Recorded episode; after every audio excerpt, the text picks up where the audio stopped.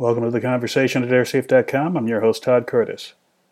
On August 16, 2015, an ATR 42 flown by Trigana Air Service in Indonesia crashed on a domestic flight from Jayapura to Oksibil. There were 49 passengers and 5 crew members on board the flight. Later that day, I had a conversation with CTV Television of Canada where we discussed some of the issues around this part of the world and about this particular type of airliner. Indonesian government officials have confirmed the crash of a plane carrying 54 people. Indonesia's National Search and Rescue Agency says the Trigana airplane was carrying 49 passengers and 5 crew. The ATR 42 300 turboprop lost contact 33 minutes after it took off from the Papua provincial capital.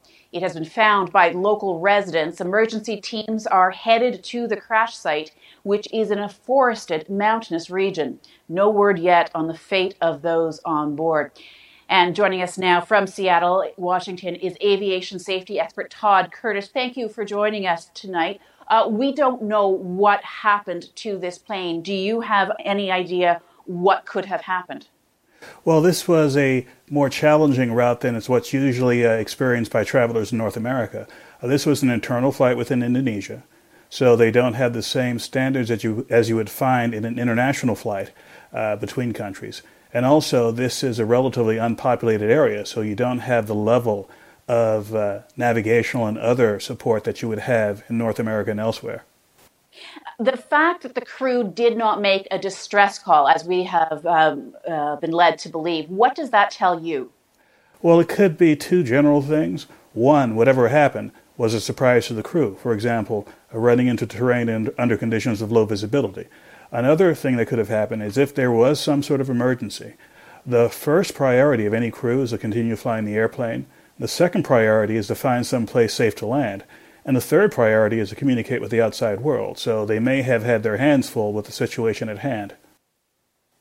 Uh, you mentioned the, the airline itself, Trigana. We know that uh, it has had 14 serious plane accidents since it began operating in 1991. Is that unusually high? Well, the incidents that have happened in the past weren't all airline incidents. Uh, some of them were cargo events, some of them were, for example, various branches of government using the airplane and there was an accident involved. Only one of them involved an airliner. And in that case, it was owned by this airline, but was operated by a separate airline. So, in short, what happened today may be the first airline accident involving a modern airliner with this particular airline.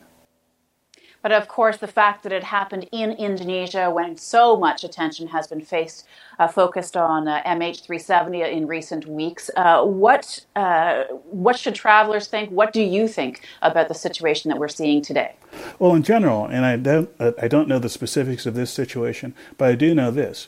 The aircraft that was involved is a modern airliner, one that's used uh, regularly in North America and Western Europe and elsewhere.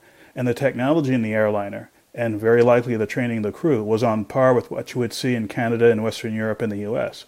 But what is different between Indonesia and elsewhere is the level of infrastructure. As I stated before, they simply don't have the kind of radar, uh, weather guidance, etc., etc., that you would see in North America. So that does increase the risk. You touched on the weather radar because we know uh, certainly has been very poor weather right now. That's hampering search and rescue. Uh, how badly could that affect this flight? Well, the radar that's on the aircraft is the same style, the same level of technology as you would see in airlines around the world.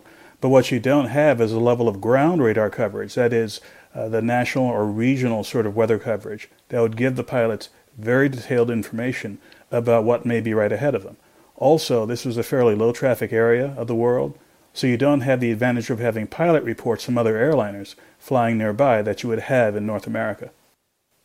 All right, Todd Curtis, an aviation safety expert. Uh, thank you for your insight tonight. We appreciate it. Thanks for having me. For more information about aviation safety and security, please visit airsafe.com. Thanks for listening, and we'll see you next time.